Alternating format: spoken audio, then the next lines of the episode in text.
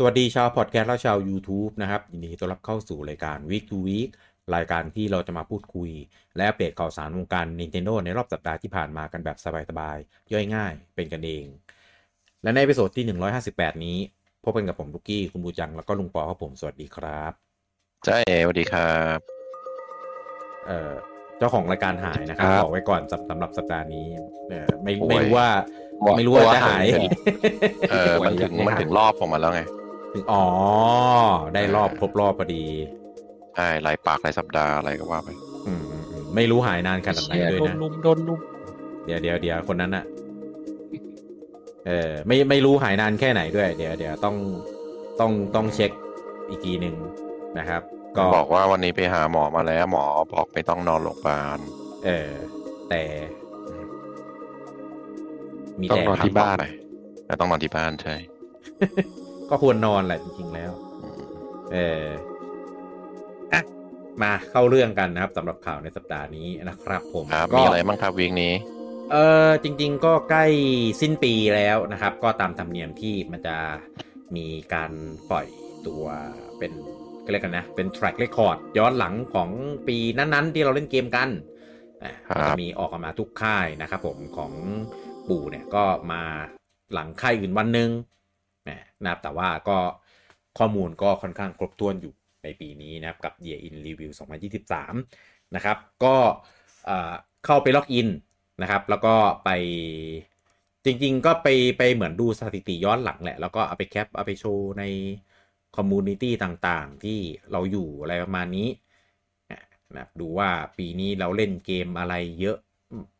แบบแค่ไหนตามลำดับ เออเดือนไหนเล่นเกมไหนเยอะสุดอะไรประมาณนี้อะอืมนะครับก็แคปแคป save save ไว้นะ เพราะว่าพอมันเปลี่ยนปีแล้วมันก็ข้อมูลมันก็จะเปลี่ยนนะเออก็ปีนี้ปีปีสองปีสามปีหลังๆเนี่ยก็ดีหน่อย ตรงที่อ่าคือไม่ว่าคุณจะบินไปอยู่โซนไหนอะข้อมูลเรคคอร์ดอะไรพวกเนี้ยเขาเก็บไว้อยู่ครบหมดเลยอืมถ้าเป็นตอนแรก ๆที่ปู่เริ่มทำอะอันนั้นมันจะเออหน่อยเออใช่มันแล้วแต่โซน ใช่มันจะเก็บข้อมูลเฉพาะตรง ตอนโซนที่เราอยู่ในณปัจจุบันเออนะครับ แต่ว่าก็หลังๆเหมือนมันเขาก็ทำมาครอบคลุมแล้ว ก็ดีนะ ก็ยังอุตส่าห์ทำมาให้ให้เก็บข้อมูลได้กันในขณะที่เราบินไปอืมบินไปทั่วเออไม่จริงๆมันควรจะได้อยู่แล้วเพราะว่ามัเก็นบจากเครื่องไงเออมันไม่มันเป็นตรงกลางอะ มันไม่น่าคือไอไม่ได้ดีอะอะเออ ใช่ มันมาจาก Nintendo Account อะ มันก็ไม่ก็น่าจะเก็บได้อยู่เลยอืม เพราะว่า Purchase History อะไรเงี้ยมันก็มีเก็บไว้หมดไงการเล่นข้อมูลใช่ Cloud ใช่ Save อะไรมันก็มีเก็บไว้หมด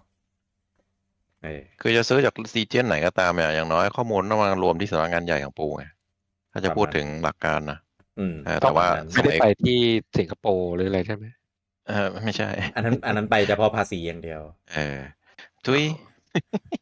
ก็น่าจะไปสิงคโปร์ทุยอะมาก็คือปกติอะถ้าเข้าใจว่าแตะก่อนอะ ระบบไอดีของปู่อะมันมันมีหลายขยักหลายเจนหลายรูปแบบมากแล้วจากตอนสุดท้ายที่ปู่อ่าไมเกรดมาเป็น Nintendo Account อะจาก NNID อะใช่ไหมอืม Nintendo Network ID หาอะไรทุกอย่างจำไม่ได้ละเออนั่นแหละ No Network ID แหละอ่าก็มีการไมเกรดมาแล้วก็เข้าใจว่าตอนแรกอะไมเกรด ยังไม่ได้สมบูรณ์เท่าไหร่ ยังมีการเก็บข้อมูลแยกเป็นแต่ละรีเจียนอ่าแต่ละคนทำของตัวเอง หรือว่าไม่ได้มีการรวมอะไรตรงกลาง เป็นกิจลักษณะ ปีแรกอืๆมมันก็เลยมีการอ่าหาประวัติอะไรได้ จากเว็บกลางไม่ได้อืมอะสำหรับคนที่บินเนี่ยจะรู้เพราะว่าตอนแรกเราจะหาข้อมูลจากบินเนี่ย ยากว่าเออเราต้องไปเช็คในเมลว่าเออเราซื้ออะไรจากไหนเท่าไหร่มา แล้วก็อืมหลังๆอะแต่ สองสามปีก่อนอะก็เริ่มมีการเช็คจาก Nintendo Account เองได้เออดูได้ที่เดียวว่าเออเราซื้ออะไรที่ไหนค่าเงินเท่าไหร่ได้ รวมอยู่ในเว็บของปู่แล้ว แต่ก็ไม่ได้ friendly ในการเข้าดูเท่าไหร่อะนะก็ต้องรู้วิธีเข้ากันนิดนึงอืมอ่าก็เออแล้วก็เลยเป็นเหตุผลว่าเออ พอเรารู้ว่าเออตรงนั้นมันรวมได้แล้วมันก็เลยมีเว็บที่ให้กดแล้วก็รวมดูได้อืมเพราะฉะนั้นไอไอไอที่กดดูได้อะตอนปีแรกๆตั้งแต่สวิตช์มีมาก็มีแต่ จะดูไม่ได้เลย เพราะว่ามันเหมือนข้อมูลมันมั่วว่าเราตอนนี้เล่นอยู่ region ไหนอะไรยังไงแล้วก็แบบเออพอสุดท้ายเปิดก็อ้าว ไม่เห็นมีข้อมูลกูเล่นเกมอะไรเลย เออ ก็หลังๆก็โอเคละ ก็ค่อยๆพัฒนานะปู่ ปู่น้อย เออก็หลังเขาประมาณสองเจนเท่านั้นเองก็ไม่มีอะไรหรอก อืมเออไม่ไม่ไม่ไม่ไกลหรอกเดี๋ยวก็ถึงอะเออเดี๋ยวเดี๋ยวก็มีโทฟี่เดี๋ยวก็มี เอ่อไวคอลเดี๋ยวก็แชทเพื่อนได้ละคงไม่มีแล้วล่ะโทฟี่อะ ถ้ามีคงมีนานแล้วล่ะ ส่วนไวแชทเนี่ยก็ก็คล้ายๆกันนี่แต่ว่าถ้ามันจะก็มีไม่แน่นะเออเราก็ไม่นับอาจจะอันนั้นไปอินทิเกรตกับกับพอ Discord อะไรเครื่องใหม่อะเขาก็อาจจะมีระบบแบบเก็บเหรียญโชว์เป็นเหมือนเงินหรือแต้มอะไรให้เพื่อนดูว่าเราเล่นไปเยอะแค่ไหนเงี้ย บางเครื่องเขาก็ทำ ก่อนแล้วอีกเครื่องก็พอเป็นเจนถัดมาก็ทำตามก็มีอ่าเออแต่ปู่อีกปู่ยังไม่ตามนะสองสามเจนแล้วนะเออก็ก็นี่ไงก็เจนหน้าก็พอดีนะสำหรับอ๋อเจนเนี้ยเขายังมีเขายังมีหวังอยู่อะพี่กี้อ่าใช่ผมผมลุ้นจนผมเลิกลุ้นไปแล้วไอ้ระบบ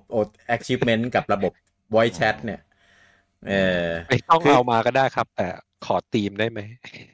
เอออันเนี้ยพอๆกันแล้วเบื่อเหลือพเกิอนๆกันนะเออเออดำขาวก็พอแล้วไอ้ดำขาวอะไรเขามีเพิ่มแล้วอืมมีมีไหน มี invert โอ้ยอันนั้นมันเรียกตีมได้ใช่ไหมเอออะก็ก็ไปลองเล่นกันนะครับผมในเอ่อ Year in Review นะครับ ในเพจมีแปะลิงก์ไว้อยู่นะครับ ก็ไปดูในเพจก็ได้หรือว่าจะเป็นในทวิตเตอร์ก็ได้เช่นกันนะครับผม ข่าวต่อไปนะครับ อันนี้เพิ่งปล่อยกันมาวันนี้เลยนะครับ กับ demo ของอ่าเกมรีเมคนะครับจากของ DS เลยนะครับ จริงๆ เป็นรีเมคอ่าสองภาคอ่าก็คือภาคหนึ่งบน DS แล้วก็อีกภาคหนึ่งลงบน V อ่านะครับ ก็รวม 2 ภาคอยู่ในอันเดียวกันนะครับ กับ Another Code ในชื่อภาคว่า Recollection อ่าครับนะครับ ก็ปล่อยเดโมรวมมาให้ได้ใช่ไหมลองเล่นกันแล้ว รวมรวมรีเมคสองภาครวมอยู่ใน เพราะจริงๆเกมมันไม่ได้ยาวมาก เออ มันเป็นเดินเดินสำรวจคุยคุยแล้วก็ไปแก้ puzzle อะไรประมาณนี้อะนะครับอ๋อเนื้อเรื่องมันก็จะดราม่าหน่อย แล้วก็แอบแบบล้ำๆนิดนึง ผมไม่แน่ใจว่า คือตอนนั้นเล่นอะจำได้ว่าเนื้อเรื่องมันแบบโห มันมันแปลก มันแหวกแนวมันมันมันเหนือชั้นมาก เออนะครับพอเป็นปัจจุบันเนี่ยไม่รู้ว่า แต่ยังเล่นแล้วรู้สึก feel feel นั้นอยู่หรือเปล่านะ อันนี้เรื่องหนึ่ง อีกเรื่องหนึ่งก็คือด้วยความที่ตัวเกมเดิมอะมันเป็น adventure แต่ว่าอ่าอืมใส่ความเรียกว่าไงอะ ใส่ความหวือหวาไปด้วยของการแก้พัซ z ซ e ที่ใช้ฟีเจอร์ของตัวเครื่องในการแก้พัซ z ซ e อ่าก็ DS มันก็จะมีทั้ง เอ๊ะ DS มี motion ป่าวะ ไม่มีนี่หว่าไม่มี DS DS จะมีอ่า touchscreen มีไมค์ประมาณเนี้ยมั้ง แล้วก็อะก็จะมีเรื่องของการ sleep เครื่องได้อะไรประมาณเนี้ยเออตัวตัวอ่าแต่ตัวตัวตัวเกมอะก็ใช้ฟีเจอร์ที่มีอยู่เนี้ยก็ก็เอาไปทำ adapt เป็น puzzle ต่างๆ ที่ต้องมานั่งแก้ไขกันอะไรอย่างนี้ เออไอไอตรง puzzle เนี่ยสนุกนะครับ แล้วก็ทีนี้เนี่ยพอมันมัน remaster มาลงบนสวิชเนี่ยก็ไม่รู้ว่ามันจะยัง ตอบโจทย์ตรงนี้อยู่ได้ไหมครับเออนะครับ ก็ไปลองเล่น demo ดูนะครับ จะได้เห็นภาพส่วนตัวผมโหลดมาแล้ว แต่ว่ายังไม่ได้ลองเล่น เออนะครับ เดี๋ยวจะไปลองดูนะครับ จะจะเพราะว่าตอนเนี้ยพตอนที่ปู่ปล่อยเกมนี้มาใน Direct อะก็ค่อนข้างว้าวเออเพราะว่าจริง ๆ เรามีความจำภาพจำเรามีความทรงจำที่ดีอยู่กับกับมันเออแต่ว่าตามยุคสมัยอะนะเออผมจำได้ตอนที่ผมเล่นบน Wii อะก็ไม่ได้ชอบ อะไรขนาดนั้นอะตอนเล่นบน DS เราประทับใจกว่า เอออืมนะครับ ทีเนี้ยพอมันเอามารีเมคลงบนสวิชเนี่ยก็ไม่รู้ว่าเรื่องของ puzzle กับการดำเนินเรื่องของมันน่ะจะเป็นยังไงนะครับ ก็ไปลอง demo กันได้นะครับให้พอเห็นภาพนะครับ ผมตัวเกมขาย 19 มกราปีหน้าเนี่ยนะครับครับเผื่อเผื่อลอง demo แล้วจะถูกใจไม่ถูกใจ เดี๋ยวตอนเกมออกจะได้ตัดสินใจได้ ไอเกมที่เป็นลักษณะใช้ฟีเจอร์เครื่องเยอะๆเนี่ยต้องระวัง เพราะว่าอืมมีหลายเกมที่มาจากยุค DS หรืออืมหรือ TDS ก็ตาม แล้วก็มารีเมคหรือ remaster หรือ port จะเรียกอะไรก็ได้อะมาลงบนเครื่องอื่น ลงบนสวิตช์อะไรก็ตามอะแล้วก็แป๊กไปหลายคือหลายเกมแล้วอ่าอืมโดยเฉพาะเกมดังอย่าง The World End With You ครับนะฮะมันที่ภาไม่คได้แรกดีก็ไซน์มาเพื่อใช่เพื่อคือคือถ้า ถ้าพูดถึงอะ The World End With You มันก็ยังเป็น action ใช่ไหมมันยังมีอะไรทำแต่ว่ามันอืมใช้ฟีเจอร์ของเครื่องแบบ heavy มากอะ มันก็เลยพอมันเป็นสวิตช์มันก็เลยเป็นกดรัวปุ่มธรรมดา มันก็ความว้าวมันก็ไม่มีอะไรต้องบอกว่าจนภาคแรกนะเออใช่ใช่ภาคแรกแล้วจนภาคสองต้องเปลี่ยนระบบทุกอย่างกลายเป็นใช้ปุ่ม แต่ว่าเออก็ก็มีความหลากหลายนิดนึง แต่ว่าไออย่างไออย่างอะไรรีอะไรนะ ชื่ออะไร Recode อะไรนะ อันไหน เกมเนี้ยเกมเกม Another Code เนี่ย เออ Another Code เนี่ย มันหนึ่งคือมันมันอาพูดตรงๆ ถ้าไม่ถ้าตัดความว้าวของฟีเจอร์เครื่องออกอืมมันก็คือเกม adventure visual novel สืบสวน ระดับกลางๆทั่วไป อืม อ่า มันไม่ได้แบบมีพล็อตฮาอะไรแบบ Phoenix Wright อะไรพวกนั้น อ่าอืมหรือว่าหรือว่ามันจะ เป็น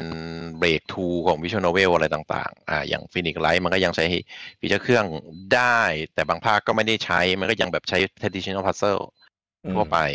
อ่าแต่ว่าไอ้ไอ้เกมเนี้ยมันค่อนข้างจะใช้เฉพาะ เพราะนั้นก็ต้องมาดูว่าเออถ้าเกิดเกมที่มันใช้ฟีเจอร์เครื่องแบบ heavy มากๆอะแล้วตัว core ของมันเองอะไม่ได้มีอะไรมากอืมก็มารอดูว่าเป็นยังไงครับ ครับของมูจังเสียงอะไรปิดปิดได้ยินเสียงมา ทำอาหารกินอีกแล้วใช่ไหมตอนดึกเนี่ย ถูกต้องเครื่องเอเตือนอปิดละปิดละเออเอออะก็ไปลองเดโมกันนะครับ แล้วก็เอ่อจะได้เห็นภาพว่าเกมมันจะแบบประมาณไหนสำหรับคนที่ไม่เคยเล่นของเก่ามาก่อนนะนะแล้วก็สำหรับคนที่เคยเล่นของเก่ามาก่อนก็จะได้เอ่อตัดสินใจได้ง่ายว่าแบบเออความทรงจำของเราในสมัยก่อนเนี่ย เกมมันยังทำออกมาตอบโจทย์ได้ไหมในในเครื่องปัจจุบันครับนะครับ อะก็เดี๋ยวเดี๋ยวไว้ถ้าได้ลองแล้วเนี่ย เดี๋ยวจะไว้มามาอ่อรีวิวให้ให้ให้ได้ให้ได้ฟังกันนะครับ ในส่วนของตอนต่อต่อไปเนี่ยนะครับ อันนี้ในในเฉพาะของเดโมนะเออไม่รู้เล่นเล่นเล่นได้นานขนาดไหนด้วยนะครับอะแล้วก็ข่าวต่อไปนะครับ เมื่อตอนอ่องาน The Game Award 2023อะนะครับก็ปู่ก็ได้เป็นเหมือนปล่อยภาพอ่าเรียกอะไรเชิดเทิดทูน เอ่อของ The Tirthoon Legend of เอ่อเป็นเป็นทริบิวนะครับ The Legend of Zelda Tears of the Kingdom ที่ได้รางวัล Best Action Adventure นะครับ ก็ปล่อยคีย์อาร์ตใหม่มาด้วยพร้อมกันนะครับ แต่ว่าในตอนนั้นที่ปล่อยมาเนี่ย ก็มีตัวหนังสือมีอะไรอยู่เต็มภาพเลยนะครับ คนจะเอาภาพไปใช้อะไรเงี้ยก็ไม่ได้นะครับผมก็ล่าสุดนะครับก็เพิ่งปล่อยภาพแบบคลีนคลีนเกลี้ยงเกลี้ยงๆมาแล้วนะครับอ่าแต่ว่าก็อ่าแน่นอนมันต้องมีโลโก้เกมสักหน่อยนึง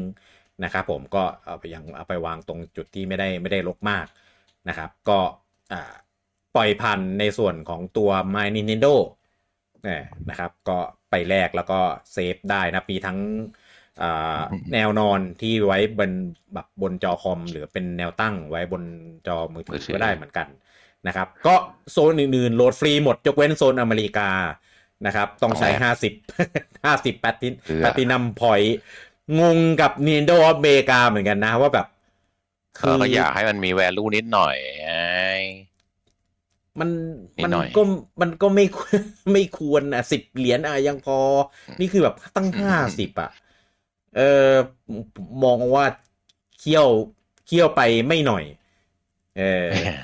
คือถ้าเป็นเมื่อก่อนอะเฮ้ยจะเออเออจะไม่ซีเรียสเลยห้าสิบเหรียญปฏินัมพอยเพราะว่า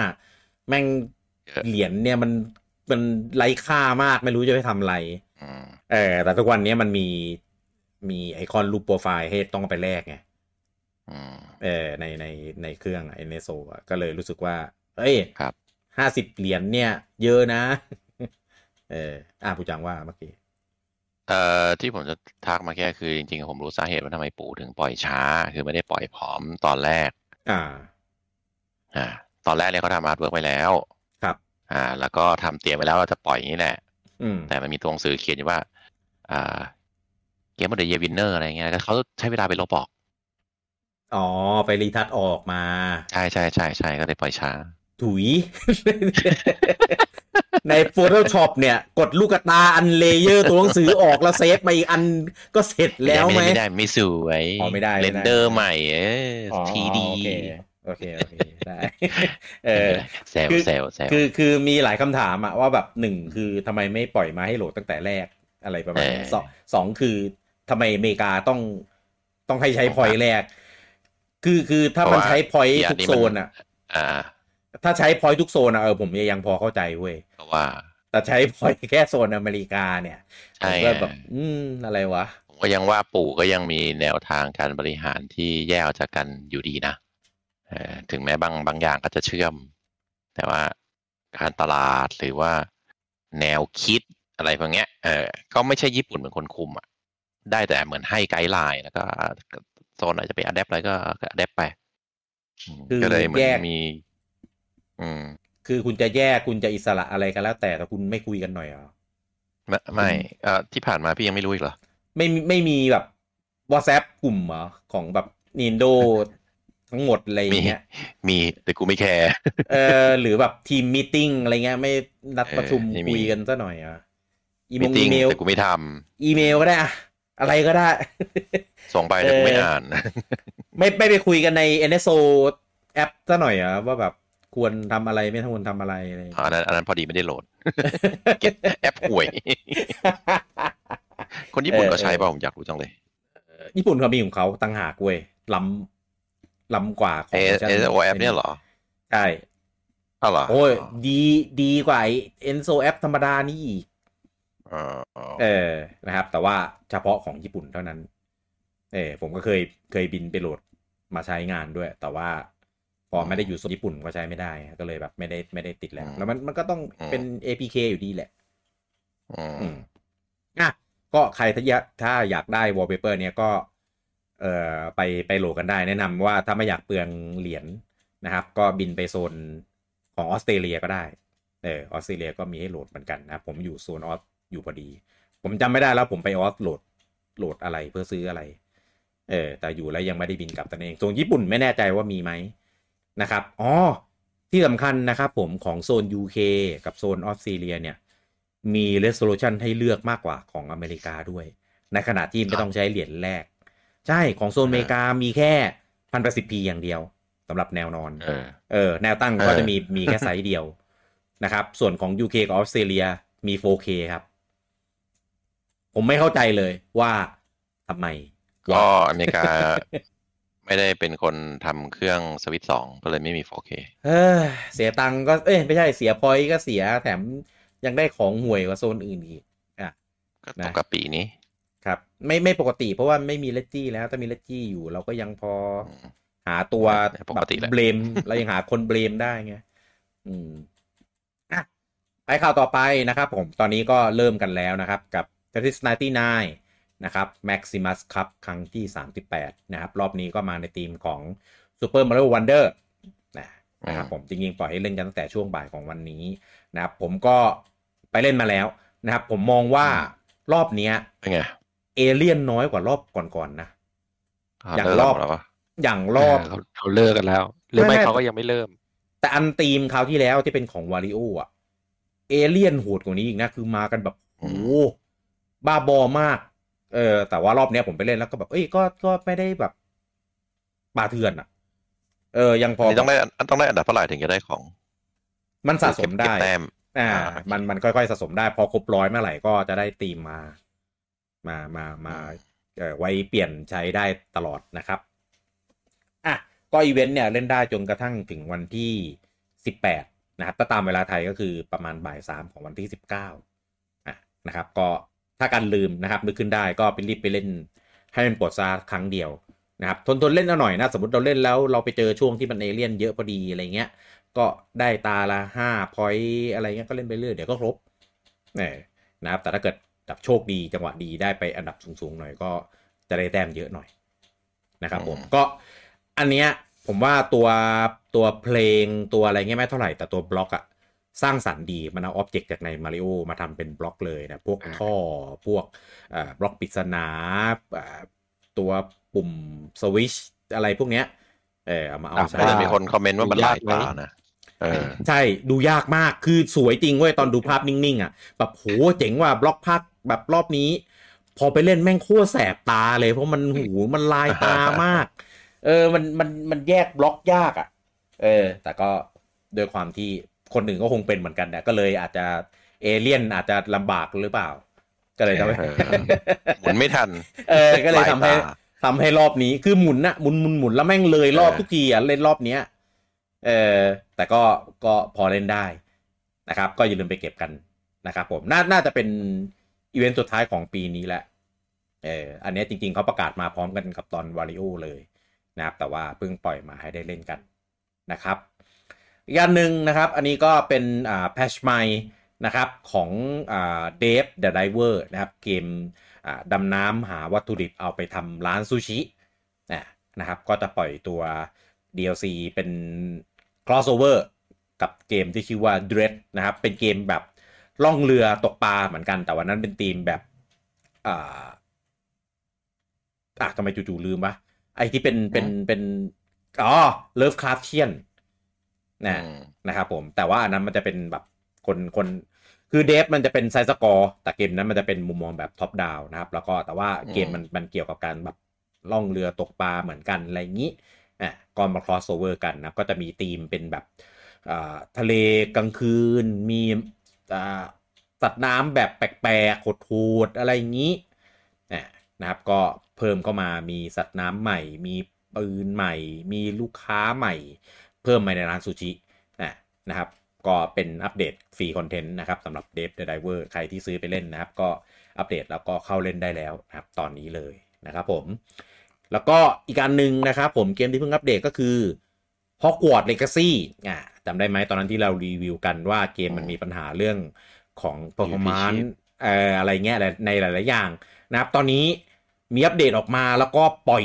โอ้โหแพทชโนตยาวเหยียดเลยครับ หลัก ๆ ก็คือแก้ในเรื่องของ performance อ่านะครับ ก็จะปรับปรุง performance เรื่องของ texture แก้ได้อีกเหรอเออ เรื่องของโมเดลตัวละคร โมเดลตัวดันเจียน ฉากอะไรเงี้ย ให้ดียิ่งขึ้น แสงเงาไฟตกกระทบเออแล้วก็ particle แสงต่างๆอะไรเงี้ยให้สวยขึ้นนะครับแล้วก็เรื่องของ load time อันนี้ที่คนบ่นกันเยอะก็จะปรับปรุงเรื่องอันนี้ด้วยนะครับผมอย่างเช่นเวลาคือคือตรง Hogsmeade ที่มันเป็นแยกเป็นโซนต้องเข้าไปโหลด อันนั้นไม่ได้เปลี่ยนนะ แต่ว่าทำให้เวลาเราเข้าโซนน่ะมันโหลดเร็วขึ้น แล้วก็เวลาเข้าร้านเข้าอะไรเงี้ยก็ โหลดเร็วขึ้นด้วยแหมอืมแล้วก็อื่นๆก็จะเป็นเรื่องของ audio ที่บางโซนเสียงมันหาย เสียงมันมันแตกอะไรเงี้ยอะก็เอามาปรับแก้กันแหมแล้วก็เรื่องของ bug เรื่องของอะไรงี้เรื่องของอ่าเวลาร่ายเวทในในบาง battle อะไรเงี้ยเวทไม่ออกหรือตีแล้ว damage ไม่ขึ้นอะไรเงี้ยก็ปรับแก้โอ้ปรับแก้เยอะมากผมไปนั่งอ่านคร่าวๆนะ คือปรับแบบโคตรเยอะ เออนะครับ เดี๋ยวต้องลองไปเปิดดูนะครับ ว่ามันมันปรับจาก feedback คนหรือมันปรับจากดีไซน์อยู่แล้วอะไม่รู้ครับ แต่จาก list อะเป็นร้อยอย่างเลยครับ ที่เขาปรับแก้กันอืมในใน patch นี้ราะว่าเพราะว่าในการ debug หรือการอ่า user report อะไรมันมันจะมีอืมสองกระบวนการคืออ่าเอ่อเขาเขารู้ bug ตั้งแต่แรกแล้วแหละ แต่ว่าอ่า หมดเวลาทำหรือหมดงบทำหรืออะไรก็ตามแต่ถึงอืมเวลาขายก็ต้องขายอะมันก็จะแก้ bug ใหญ่ๆก่อน bug เล็กๆอะไรหรือพอประมาณอะที่แบบเอ่อ playable อะอืมเล่นได้เขาก็จะดองไว้ก่อนใช่หรือแบบที่สองคือพอปล่อยเกมจริงแล้วขึ้นขึ้น production ใช่ไหมเป็นเป็น go ก่อน go แล้วอะไรก็ตามแต่ที่เขาจะเรียกกัน แล้ว user เล่นอะ แล้วก็มี feedback จาก user ของจริงมาเออ ว่านู่นนี่นั่นไม่ชอบอย่างนี้อย่างนั้นอย่างโน้นซึ่งไอ้ส่วนเนี้ยหมดส่วนมากมันจะเป็นเกี่ยวกับดีไซน์มากกว่า หรือว่าเป็นอืมเอ่อเป็นไฮไซส์ภาษาไทยว่าอะไรวะเอ่อมองข้ามไปอะไรอย่างเงี้ยอ่าที่เอ่ออมที่ที่ที่พอ user เล่นจริงแล้วเอ้ยทำไมตรงนี้เป็นอย่างนี้วะซึ่งส่วนใหญ่มันเป็นพวกดีไซน์หรือเป็น หรือเป็น bug แบบ game breaking bug หรืออย่าง bug ทะลุจออะไรที่มันจะหายากๆหาไม่เจอ หาไม่เจอ ซึ่งมันจะเป็นในส่วนนี้มากกว่า แต่ว่าไอ้ส่วนที่ปรับ performance อะ ผมว่าส่วนมากอะเขารู้อยู่แล้ว แต่งบหมดหรือเวลาให้ทำอะไม่มีอ่ารอไปก่อนนะอ่าเดี๋ยวขึ้นขึ้น ขึ้นยอดที่มันขายได้ได้รายได้ แล้วก็เอารายได้มาแบ่งปันให้ไอ้ส่วนอ่า dev ที่ทำ bug อะค่อยไปทำต่อ อืมอืมน่าจะเป็นประมาณนั้น อืม ใช่ก็ไม่ไม่แน่ใจนะครับ ไม่ไม่ได้เห็นมีครับ report ว่าแบบแก้ bug เนี่ยจากจากเอ่อแค่ไหน user อะไรยังไง report หรือจาก community อะไรอย่างเงี้ยยังยังไง แต่ว่าเยอะมากแก้เยอะมากนะครับ แล้วก็ประเด็นคือไปเช็คมาเกมเนี้ยก็ port โดยสตูภายในเอง ไม่ได้ไปจ้างเติร์ดปาร์ตี้ไม่ได้ไปจ้างเอาซอร์สในการพอร์ตด้วย เออ ก็คือดูแล้วเขามีความแบบตั้งใจที่จะทำเกมเนี้ยมาลงบนสวิตช์อืจมริง ๆ เอออม ซึ่งซึ่งก็เสอักนเนี้ยเสกมนต์ไงคือใช้เวลาไปศึกษามนต์ดำบทใหม่อยู่ เออ ใช่ผมว่าอันเนี้ยน่าน่าชื่นชมมาก เออ คือคือตอนเราเล่นไปศึอะกษมนต์อะไรนะแอนเชียนสเปลมนต์โบราณอะไรอย่างเอเงี้ยอใช่ใช่ถูก เออนะครับ ใครที่มีตัวเกมนะครับ ของ Hogwarts Legacy บนเวอร์ชัน Switch เนี่ยก็อัปเดตได้แล้วนะครับณตอนนี้เลยนะครับเราลองเข้าแล้วลองดูนะครับว่ามันดีขึ้นแค่ไหนนะครับ ลองไปสัมผัสกันได้ ตอนอัปเดนะครัตบก็ใครที่ ถือพูดก็อย่าไปอัปเดตในห้องพระใครถือคิดก็อย่าไปอัปเดตใกล้ๆไม้กางเขน เดี๋ยวเดี๋ยวมนต์ดำเข้าเดี๋ไม่ยวถึงเอ่อเดี๋ยวมนต์ดำเข้าไม่ได้ อะไรอยู่เนี่ยอืมเอออะแล้วก็อีกข่าวหนึ่งนะครับ เป็นอัปเดตของชาวโปเกมอนนะครับ กับ DLC นะครับ ตัว part สองนะครับผม The The The Indigo Disc นะครับผมซึ่งตอนนี้เป็นมีมอยู่เต็มทวิตเตอร์เลย เออนะครับ ตอนนี้ได้ปล่อยมาให้ได้เล่นกันแล้วนะครับมีอะไรอะคือมันเป็นมีมเพราะว่าตัวตัว DLC เนี้ยมันเพิ่มให้เหมือนเรา ผมไม่แน่ใจว่าชื่อโหมดมันชื่ออะไรอะ มันเหมือนเราถอดจิตไปอยู่ในตัวโปเกมอน แล้วเราก็บังคับตัวโปเกมอนนั้นเลยอะคือด้วยความบังคับที่ไปทำอะไรบังคับก็เหมือนแบบเดินเอาไปเดินเล่นอะไรอย่างนี้แหละ แต่ว่านี่คือด้วยความที่โปเกมอนน่ะเขาทำแอนิเมชันมาแบบละเอียดมาก เวลาไปบังคับมันเดินมาอะไรเงี้ย มันเลยแบบแปลกไง คือมันไม่ใช่ตัวอ๋อเราเดินแต่มันเป็นตัวโปเกมอนเดินอย่างเช่นอ่ามัมันจะมีตัวไอไอไอโกอิงโกไอตัวเด็กอะไอไอไม่ใช่ตัวตัวตัว ที่เป็นทองเป็นเหรียญอะอืมเออแล้วมันเป็นมันมันเหมือนแบบขี่ surfboard อะก็ไปเป็นตัวเล่นตัวนี้แล้วก็ไป surfboard ไปทั่วแล้วก็เล่นเป็นเหมือนแบบ เอ่อ อืมอะไรนะ มีเห็นตั้งชื่อคลิปกันว่าเป็นโปเกมอน and Pokemon Scarlet and Violet Tony Hawk อะไรสักอย่างก็ไม่รู้อะคืออ่าเออ มันตลกมากเว้ยแล้วก็จะมีตัวอื่นเอออีอีกอีกแบบเยอะมากอะเอครัอบคือผมเห็นแบบมันขึ้นมาในในทวิตเตอร์คือแบบเออ ดูตลกดีผมไม่เห็นไม่เห็นคลิป ที่เป็นแบบเล่นโชว์อย่างอื่น feature เลยนะ เห็นแต่คนแบบไปสิงตัวนั้นตัวนี้แล้วก็เอามาเดินแล้วก็ปล่อยเอามาโชว์กัน เออ ก็น่ารักดีเป็นเป็นเป็น feature เสริมที่ไม่ได้เกี่ยวอะไรกับตัว gameplay อะ เออแต่ว่าก็ใส่มาให้เหมือนแบบเหมือนทำแอนิเมชันมาแล้วก็เลยให้ให้เราได้ไปลองเล่นไปลองบังคับตัวโปเกมอนนั้นดูอะไรประมาณนี้นะครับอะแต่ว่า content ของ DLC เนี่ยก็มีเยอะอะนะครับ อย่างเช่นไปเป็นนักเรียนแลกเปลี่ยนที่โรงเรียน Blueberry Academy อะไรอย่างนี้อะแล้วก็จะมีโอ้ยโรงเรียนชื่อหวานแหววเออบูเบอรี่อะอืมนะครับ แล้วก็อ่าตัว Koraidon กับ Miraidon ก็จะบินได้แล้วอะไรอย่างนี้อะอืม นะครับผมเยอะนะครับ ก็ใครที่เป็นแฟนโปเกมอนนะครับ ที่เคยซื้อตัวอ่า expansion ไว้แล้วนะครับ ก็ไปอัปเดตแล้วก็เข้าเข้าเล่นได้เลยนะครับเนื้อเรื่องก็จะต่อจากตัว DLC Part 1 ด้วยนะครับผมอะไปเล่นกัน แล้วก็เมื่อช่วงสัปดาห์ที่ผ่านมานะครับผมก็ทาง Pokemon Company ครับ ก็ได้ประกาศในส่วนของ PokePark Kanto นะครับ ก็จะเป็น theme park นะครับ ที่จะไปอยู่ใน อ่าอ่านว่าอะไร โยมิอุริโยมิอุริลุแลนด์มิวริมันอ่าโยมิวริแลนด์เออเป็นสวนสนุกในใช่โตเกียวที่หนึ่งเออที่เขาโคกับการ์ตูนมังงะหลายเรื่องละเมื่อก่อนวันพี e หรืออะไรก็เคยเข้าไปอยู่มีคิตตี้มีวันพี e มีอะไรเงี้ยคราวนี้เป็นโปเกมอน อืม อ่าใช่ก็ก็ประกาศจะมีเป็นโปเก PokePark Kanto ใช้ชื่อนี้เลยนะ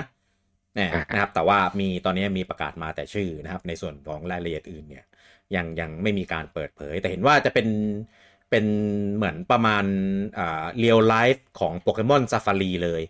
นี่นะครับ ก็ผมยังไม่แน่ใจว่าไอตัวโปเกมอนเนี่ย ในในในในนั้นอะเขาจะทำออกมาเป็นแบบไหน จะเป็นเป็น AR หรือเป็นอะไรอันเนี้ยยังนึกภาพไม่ออก เออนะครับเดี๋ยวเดี๋ยวต้องรอตอนเปิดเผยกันอีกครั้งหนึ่งเพราะว่าเห็นได้ว่าหลังๆเนี่ยปู่ก็ใช้ AR กับของของตัวสวนสนุกของตัวเองเนี่ยที่ที่ไปไปลงกับเจ้านั้นเจ้านี้เนี่ยพอสมควรนะครับ อย่างเช่นของ Mario Kart เออที่อยู่ใน USJ อะเอออันเนี้ยก็ใช้เทคโนโลยีของ AR เหมือนกัน ดีงามมาก เออคือคือผมแต่ว่า แต่บูจังน่าจะเมาเออไม่เป็นไปได้เป็นไปได้อืม เออเพราะว่า เพราะว่ามันมันมันสามอย่างอะบูจังหนึ่งคือรถมันก็เคลื่อนที่ด้วย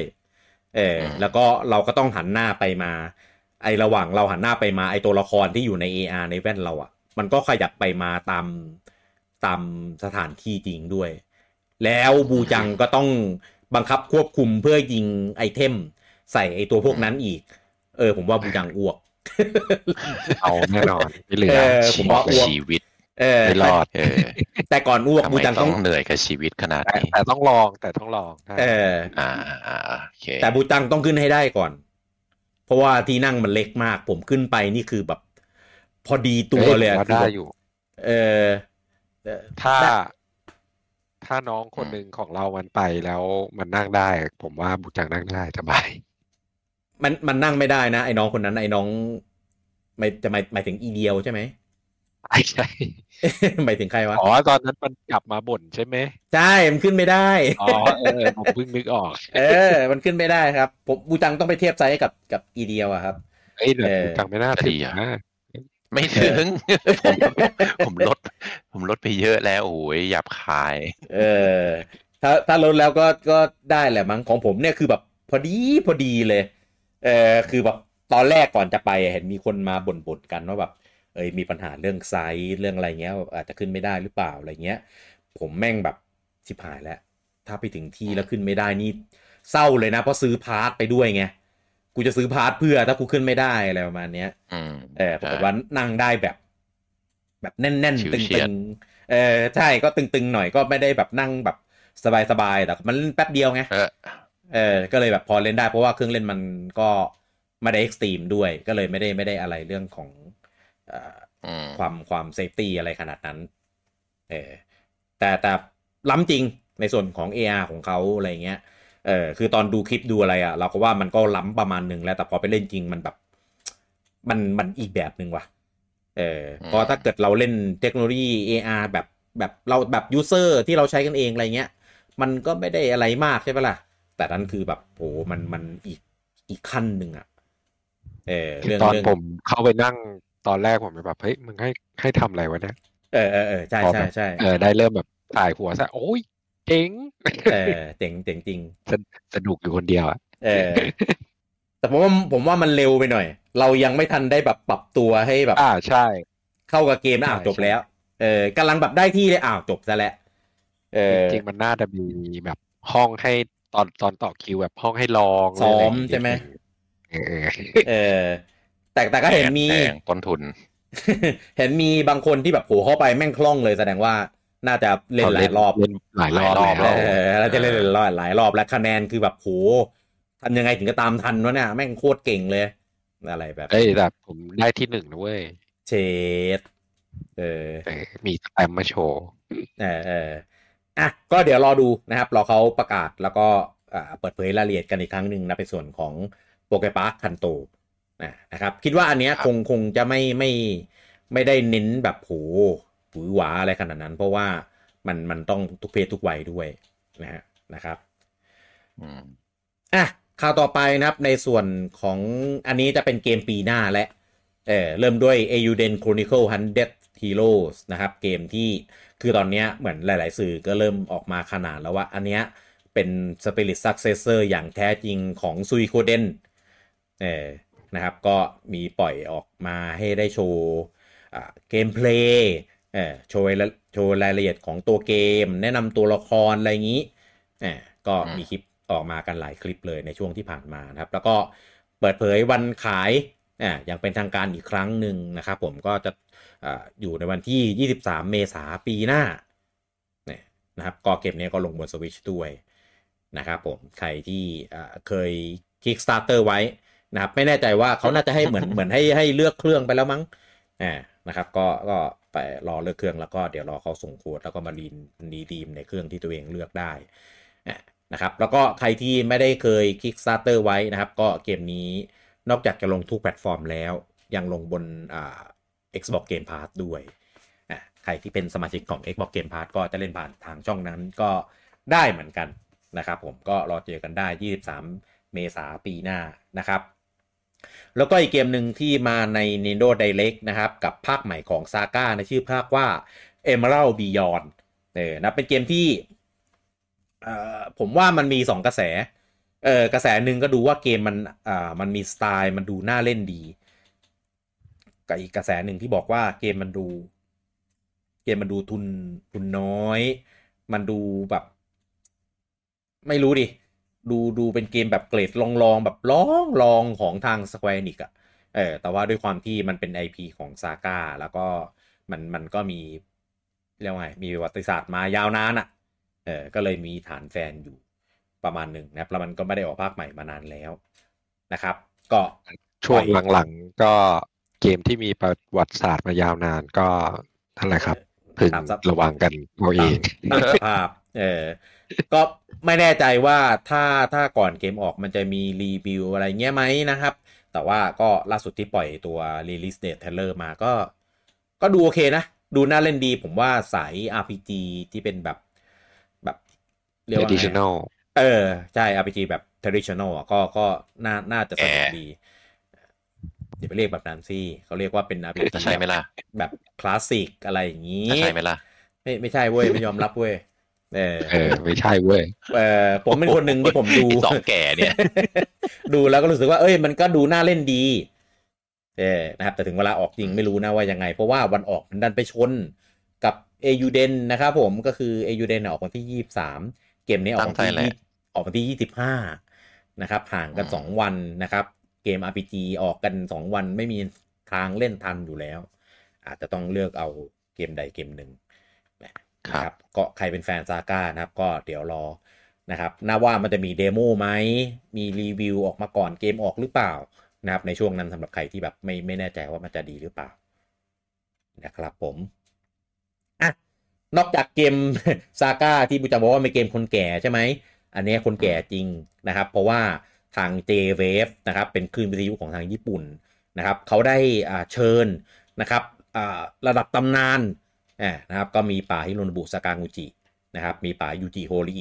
เอ่อป่าฮิโรนบุสากางูจิเนี่ยก็เป็นบิดาแห่ง Final Fantasy นะครับแล้วก็ป่ายูจิโฮริบิดาแห่ง Dragon Quest เอ่อแล้วก็มีทางอ่าโทริชิมะเป็นตัวแทนของป๋าอากิระโทริยามะเออนะครับอืมมามาจากทางชูเอชะนะครับผมแล้วก็อ่าเสียดายขาดตำนานของอ่าอย่างป๋าโนบุโอะ อุเอมัตสึไปนะครับก็จะเป็นการเอ่อเป็นการครบตี้ นะครับ ในส่วนของ Chrono Trigger เนี่ยนะครับทาง J-Wave นะก็เชิญ 3 ท่านเนี้ยมาเพื่อให้สัมภาษณ์ในในวาระของการครบรอบ 30 ปีของ Chrono Trigger นี้ ซึ่งพอบอก 30 ปี ผมก็นึกว่าโหเกมมันเก่าขนาดแบบ 30 ปีแล้ววะโคตรเก่ามากเลยนะ ผมก็สักประมาณแบบเออน่าจะมัน 20 ปีอะไรเงี้ยมั้งพอบอก 30 ปีแล้วแบบโหเก่าว่ะ แต่ล่าสุดที่ที่เราเคยเล่นนะก็เราก็ไม่ได้รู้สึกว่าเกมมันเก่าแบบแบบขนาดนั้นอะไรเงี้ยนะอืมเออนะครับ แต่ว่าบทสัมภาษณ์เนี้ยยังไม่ออกมายังไม่ปล่อยมานะครับ ก็จะปล่อยให้ได้อ่ามาได้เสพกันนะครับ วันที่ 25 ธันวานี้ ก็ถ้าเชิญแบบเนี้ยผมก็เลยคิดว่ามันอาจจะมีการเปิดเผยเอ่อโปรเจกต์อะไรสักจอริย่างงหรือเปล่านะเกี่ยวกับ Chrono Trigger อันนี้ผมคาดเดาเออไม่ได้รู้ว่าจะมีจริงไหมเอ จะมาหรือเปล่านะโมโนครับเออโคโคโนอะไร โคโนคสรับไตล์โคโนสไตล์ที่ cancel ไปเอออะก็อาจจะแค่พูดถึงของเก่าเฉยๆก็ได้ อาจจะไม่ได้เกี่ยวอะไรกับของใหม่นะครับเขาแต่แค่เหงาว่ะเอาจริงๆหลังๆ นี่ป๋าฮิโรนบุซากางูจินี่ก็เดินสายออกงานเยอะเหมือนกันนะ เกมเกิมไม่ทำแล้วมั้งค่ายตัวเองไม่ทำมิสวอเกอร์เนี่ยเออโอ้ยแต่ตั้งแต่เกม บ่งบงไปก็เออไม่ค่อย ไม่ค่อยทำเกมเองแล้วไม่รู้อะไรของแก จริงทำก็ทำเป็นมีเกมเล็กอะมีเกมชื่ออะไรสักอย่างที่ลงใน iOS อะผมจำชื่อไม่ได้แล้วไปเล่นอยู่อยู่พักหนึ่งก็โอเค แต่ก็ไม่ได้เป็นเกมแบบที่เราคาดหวังว่าเราจะได้รับจากบิดาแห่ง Final Fantasy ไงเออ ก็นั่นแหละแกก็คงเหมือนแบบอิ่มตัวแล้วล่ะ แต่จริงๆป๋าโฮริอิเนี่ย ไม่ควรออกไปไหนแล้วไปทำโปรเจกต์โปรเจกต์ค้างอยู่ในคลังนี่เยอะมาก Dragon Quest สิบสองงี้ไอ้ Dragon Quest สาม HD 2D งี้ โอ้โห คนเรียกร้องกันเต็มไปหมด เอออะไรจะทำนานขนาดนั้นก็ไม่รู้เหมือนกัน คือสิบสองอะทำนานเข้าใจเว้ยก็ Dragon Quest นะ เออไม่สิบสองอะเข้าใจ แต่ไอ้สาม HD 2D คือนานไปไหน นานทำไม ผมหมายถึงมันคือ Dragon Quest เดานะดูพี่มันจะทำเร็วมันจะประหลาดนะ อ๋อ มันมีหลักการอยู่ถูกไหม ใช่ มันชื่อโอเคดักกันเควสจะต้องทำช้าคือจริงมันๆเป็นจริงๆก็อาจสัจะจธรรมของโลกอย่างเงี้ย ต้องเลื่อนด้วยใช่ไหมใช่ เออถึงถึงวันประกาศแล้วต้องเลื่อนต้องขยับไปอีกอะไรอย่างนี้อะอะอะโอเค คือคือถ้าภาค spin-off อะไรเงี้ยเขาอาจจะไม่ได้แบบลงไปดูเองเต็มตัวไง แต่อย่างสิบสองเนี่ยเขาลงไปทำเอง เขียนบทเอง อะไรเองด้วย เอออย่างน้อยปล่อยต้องคีย์อาต้ร์อตงเขียนเองแหละ เพราะว่าสิบเอ็ดจบไว้แบบนั้นนะสิบสองถ้าให้คนอื่นเขียนมาว่าไม่ไม่โอเคหรอกไม่รู้ว่าสิบสองมันจะไปเกี่ยวข้องอะไรกับสิบเอ็ดหรือเปล่านั่นแหละเออมันมันก็ต้องนิดนึงแหละ ครับอืมอะก็เดี๋ยวเราดูนะครับ วันที่25ธันวาวันวันคริสต์มาสนะครับผมว่าเขาจะไปให้สัมภาษณ์ในหัวข้ออะไรบ้าง แล้วก็จะมี อะไรเปิดเผยเกี่ยวกับโปรเจกต์ของโคโนจิเกอร์ที่คนคนๆแบบคาดเดากันหรือเปล่านะครับครับก็อีกสิอีกสิบวันรู้เรื่องนะครับผม ข่าวต่อไปนะครับ อันนี้เป็นข่าวที่ไม่ค่อยสู้ดีนักนะครับ เพราะว่าทางอ่า ESA นะครับ หรือ Entertainment Software Association ที่เป็นผู้จัดงาน E3 ในตำนานนะครับ ตอนนี้ออกมาประกาศทาง Social Network นะครับผมว่าตอนนี้ได้ทำการปิด ตัวอย่างเป็นทางการเป็นที่เรียบร้อยแล้วนะครับ กับงาน E3 นะครับว่าง่ายๆรอบที่เท่าไหร่ต่ปนี้ ไม่ไม่รอบก่อนอาจจะเป็นการ cancel ของรอบในแต่ละปีแต่ละปีครับแต่เนี้ยคือปิดเลยยกเลิกเลย จะไม่มีการจัด E3 อีกแล้ว ไม่ไม่ต้องถามแล้วว่าปีหน้ามีไหมอ่าอืมใช่ก็คือไม่ไม่ทำแล้ว E3 เออนะครับผมไม่แน่ใจว่าองค์กรเนี้ยนอกจากการจัดงาน E3 ที่เป็นงาน Expo งานเหมือนแบบอ่าอ่าเขาเรียกว่าอะไรนะ งานแบบแบบประมาณเนี้ย เออมันมันมีจัดงานอื่นๆอีกไหมที่เป็นรายได้ของเขาขององค์กรเนี้ยนะเออก็จริงๆอะ E3 อะก็เป็นงานที่ค่อนข้างใหญ่ เป็นงานที่อ่าทุกคนจะตั้งตารอคอยเสมอสำหรับช่วงกลางปีเออนะครับ แต่พอเจอโควิด เจองานของเจฟ เจออ่าค่ายที่เหมือนแบบแคนเซิลอ่าไม่ต้องไปใช่ไปทำไม เจอไปเออค่ายไปเจอแนวทางของตัวเองด้วยอะไรอย่างนี้มหรืออย่างของปู่เงี้ย ปู่ก็แบบอะมาจัดดิจิตอลของตัวเองเป็นหลักอะไรอย่างนี้ ก็เลยทำให้เหมือนงานก็ค่อยๆอ่าเป๋ปล่อยเอ่อยกเลิกมั่ง เหลือแต่ดิจิตอลมั่งอะไรเงี้ยเออก็เลยจนสุดท้ายเนี่ย ก็ออกมาประกาศนะครับ ว่าจะอืม ทำการปิดบาฉายกบายเอ่อ E3 เป็นที่เรียบร้อย ซึ่ง E3 เนี่ยก็มีประวัติศาสตร์ยาวนานมากนะครับ ถึงกว่า 20 ปีเลยทีเดียว เอ่อ ก็อยู่กับวงการมานานนะครับ แล้วก็มีอีเวนต์ เอ่อ ที่ตราตรึงนะครับ โดยเฉพาะของฝั่ง Nintendo เนี่ย เอ่อ มี มีซีนเด็ด ๆ มีไฮไลท์ที่น่าสนใจในงานเนี้ยกันอ่าเยอะมากว่าง่ายๆคือเต็มไปด้วยความทรงจำคือพอบอกว่าจะหายจริงๆ ก็แอบใจหายนิดนึง แต่ว่าด้วยความที่สด้วยด้วยที่ปัจจุบันน่ะ คือเทรนด์มันไม่ได้จำเป็นจะต้องไปออกงานแบบเอ็กซ์โปใช่ คือเราไม่ไม่จำเป็นจะต้องไปหาสื่อหรือตัวกลางหรืออะไรในการประชาสัมพันธ์เออให้กับตัวเองแล้วไงอืมสามารถสื่อสารตรงๆได้แล้วใช่ใช่คือเออ ก็คือ social network อะทุกคนก็ทำเองได้ ทุกคนเป็น content creator เองได้อืมทุกคนเป็น event planner เองได้ถูกเพราะฉะนั้น ไอ้พวกที่เป็นบริษัทใหญ่ๆอะมันมีต้นทุนอยู่แล้วในการ PR แล้วจะไปทำไม เอออืมเอ่อโดยเฉพาะ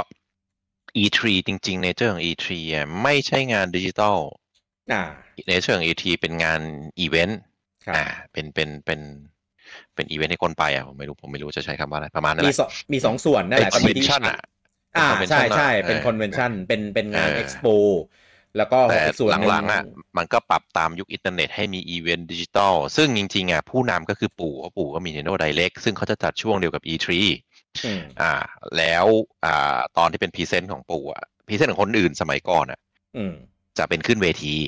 อืมพูดรู้พูดอะไรก็พูดไปแต่ present ของปู่อะจะเป็นเหมือนอ่า digital event ปู่ก็ใช้คำนี้อืมอ่าก็ก็คืออ่า ในปีหลังๆ ก็ไม่หลังแหละหลายปีแล้วแหละ ก็จะไม่มีการขึ้นเวทีก็จะเป็นเป็นเปิดคลิปนะเป็น digital event ไป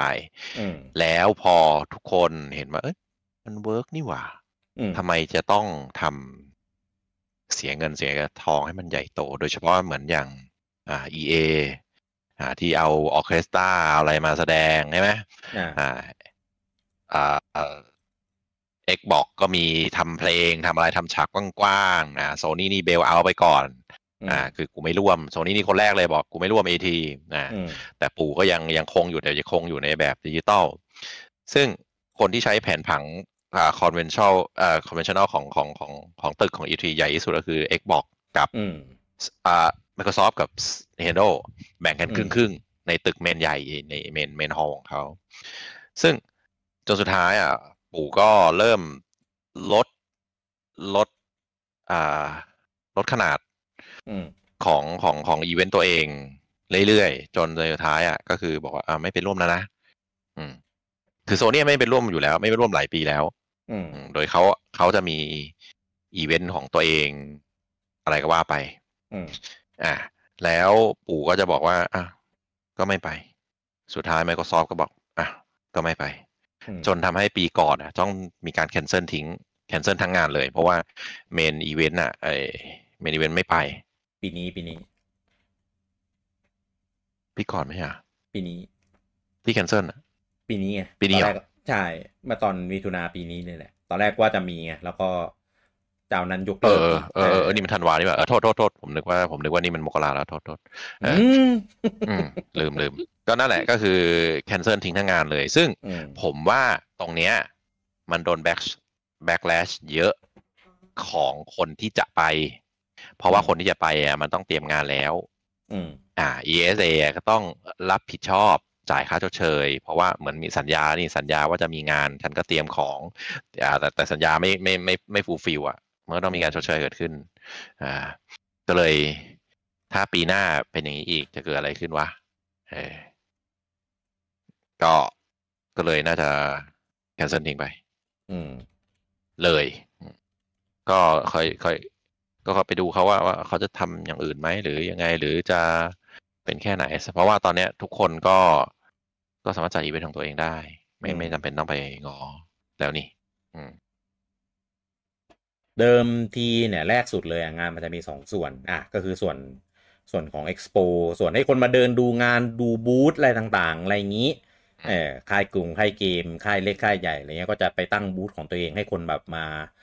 แบบมาสนใจเกมของตัวเองก่อนที่จะขายอะไรเงี้ยก็คือเป็นการโปรโมทเอาไว้ง่ายๆเออแต่ว่าอีกส่วนหนึ่งเนี่ย อันนี้เป็นส่วนสำหรับอ่าก็เรียกอะไรนะค่ายใหญ่ๆเอ่อใช้เพื่อประชาสัมพันธ์เกมของตัวเองที่เรียกว่าอืมเป็นงานเป็นส่วนของ Press เออเขาจะเป็นโซน Exclusive ที่จะมีอืมได้มีได้เข้าไปเฉพาะสื่อที่ได้รับเชิญอ่าก็จะเป็นการเปิดเผยแบบ Exclusive เนี่ยนะครับข้อมูลต่างๆเนี่ยก็จะมีเฉพาะสื่อที่ได้ข้อมูลไปเท่านั้น พอเวลาผ่านไปไอเนื้อหาในในงานเพลสเนี่ยก็ถูกเผยแพร่ไปทั่วโลกด้วยเออผ่านอืมแต่ว่าก็ยังผ่านสื่อกลางที่เป็นเพรสอยู่ดี อย่างเช่น IGN เกมสปอตอะไรก็แล้วแต่ที่ได้รับการอ่าอนุญาตให้ได้เผยแพร่อะคนก็จะไปลุมดูในผ่าน IGN ผ่าน GameSpot ผ่าน GameTrailers อะไรเงี้ยสมัยก่อนอืมเออนะครับ เราก็จะได้ดูเราจะได้ดูสด ผ่านช่องทางสื่อนั้นๆด้วย พอไปไปมามาๆก็เริ่มด้วยปู่นั่นแหละอย่างที่ปู่จังเล่าก็คือปู่ก็แบบเอ้ยก็ทำไมจะต้องผ่านทางสื่อในเมื่อเราทำเองก็ได้ก็เลยจัดเป็น Nintendo Direct แล้วก็ให้ทุกคนได้ดูผ่านช่องทางของ Nintendo เองเออสดพร้อมกันทั่วโลกเออนะครับครับแต่ว่าแต่ว่าในในฮอเนี่ยก็ยังมีมีพื้นที่เพลสอยู่อยู่เหมือนเดิมเออแล้วก็ข้างนอกก็ยังมีบูธด้วย นะครับพอไปมามาค่ายอื่นๆค่ายใหญ่ๆอ่าอย่าง Microsoft Sony เนี่ยก็ทำบ้างเออก็คือก็สุดท้ายก็ในส่วนของพื้นที่ก็ทำกันหมดเพลสก็หายไป เหลือเป็นแค่ดิจิตอลแล้วก็มีออกบูธที่อยู่ในบริเวณพื้นที่ข้างนอกเอออืมแล้วก็มายุคหลังๆเนี่ยเหมือนโซ n y ก็ตัดสินใจไม่เข้าร่วม E3 เออไม่ได้บอกเหตุผล มีมีมีปีหนึ่งบอกเหตุผลบอกว่า ไม่มีไม่มีอะไรจะแปลอ่เออใช่ ไม่เป็นคนไม่มีตลกเกม